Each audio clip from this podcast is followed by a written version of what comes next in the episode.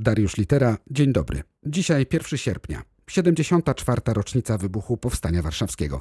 A w studiu Radia Wrocław historyk, były prezes Instytutu Pamięci Narodowej, dr Łukasz Kamiński. Witam pana. Dzień dobry. Panie doktorze, 1 sierpnia 1944 roku do walki z Niemcami w stolicy ruszyło około 20 tysięcy żołnierzy Armii Krajowej. Powstanie miało trwać kilka dni, ale trwało ponad dwa miesiące i w walkach poległo 18 tysięcy powstańców, około 18 tysięcy. Zginęło też, jak się szacuje, od 150 do 200 tysięcy mieszkańców stolicy. Te suche liczby z pewnością nie oddadzą ani bohaterstwa powstańców, ani dramatu mieszkańców stolicy. Dlaczego wybuchło powstanie warszawskie?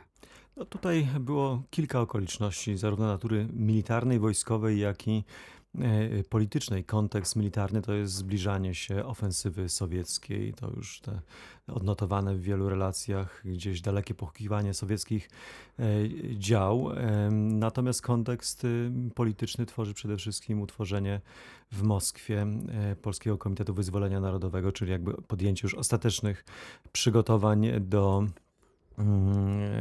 przejęcia władzy w Polsce przez e, komunistów pod patronatem e, Stalina. Także na powstanie warszawskie patrzymy zarówno jako na największy zryw tego rodzaju, nie tylko w dziejach okupowanej Polski, ale także okupowanej e, Europy, jako wielki wysiłek militarny, ale też pewną próbę ocalenia polskiej suwerenności w tych już ostatnich y, miesiącach II wojny światowej. A czy z perspektywy historyka ocenia pan, że była szansa uratowania tej suwerenności, czy jednak y, powstańcy w pewnym sensie byli skazani na samotną walkę, ponieważ y, sowieckie wojska, ta, ta ofensywa wielka zatrzymała się, gdy tylko wybuchło powstanie?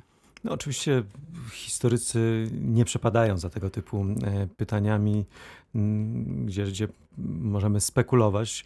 Na pewno nie jest tak, że z góry wiadomo było, że powstanie jest skazane na, na klęskę. Tutaj było wiele czynników. Oczywiście e, słabe uzbrojenie. E, na pewno determinowało to niepowodzenie już pierwszych, pierwszych dni powstania, ale z drugiej strony liczono na znacznie większą niż e, w rzeczywistości się ona okazała pomoc e, płynącą nie tylko ze wschodu, ale przede wszystkim z zachodu. Od zachodnich aliantów. Przypomnijmy, że gdyby Stalin zgodził się na lądowanie alianckich samolotów e, po, po swojej stronie linii frontu, ta pomoc mogłaby być dużo wydajniejsza, straty wśród alianckich lotników dużo, dużo niższe. Także tutaj brano pod uwagę bardzo wiele aspektów. Brano pod uwagę także ryzyko jakiegoś spontanicznego zrywu. Pamiętajmy, że Niemcy tuż y, przed wybuchem powstania w ostatnich dniach lipcach wzywali 100 tysięcy młodych Polaków do budowy um, umocnień wokół e, stolicy. Nie wiadomo, czy ci ludzie by powrócili e, z e, tych prac przymusowych, także jakby tych, tych aspektów jest, jest bardzo wiele no i ciężko jest odpowiedzieć na, na pytanie, czy powstanie miało realne szanse zwycięstwa. Na pewno przy innej polityce Stalina te szanse by gwałtownie wzrosły. Była klęska militarna, ale triumf ducha i triumf woli, ponieważ ponieważ sprzysięgło się niemal wszystko politycznie. To nie był, mm, to nie był zryw, który zyskał gigantyczne poparcie właśnie zachodnich aliantów i wtedy sytuacja mogła potoczyć się zupełnie inaczej.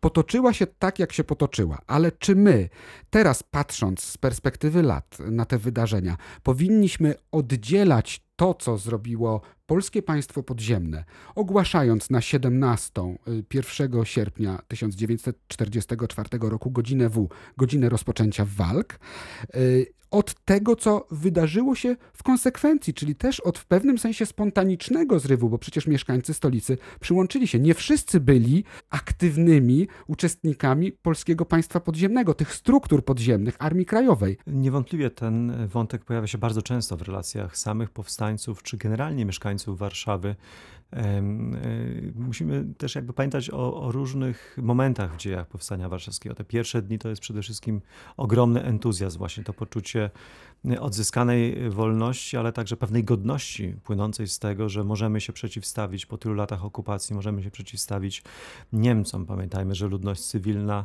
e, także angażuje się w powstanie, tak? od, od tak istotnych e, czynności jak, jak budowa barykad po no, pewną organizację życia. Tak? To jest też powstanie warszawskie jednym z takich chyba słabiej eksponowanych jego aspektów jest ten fenomen samoorganizacji. Także to państwo podziemne wychodzi z, z konspiracji, ale de facto organizuje się całe nie tylko życie państwowe czy życie walczącego miasta, ale po prostu życie społeczne, także życie kulturalne. Jakby tych aspektów jest, jest, jest ogromna, ogromna ilość. Czy patrząc teraz na e, to, co wydarzyło się 74 lata temu, możemy powiedzieć, że to w dużej mierze był ten zryw młodego pokolenia? No niewątpliwie młodzi ludzie odegrali e, w powstaniu tą najistotniejszą rolę, bo to oni, nie wyłącznie oni, ale to jednak przede wszystkim oni walczyli na e, barykadach e, stolicy.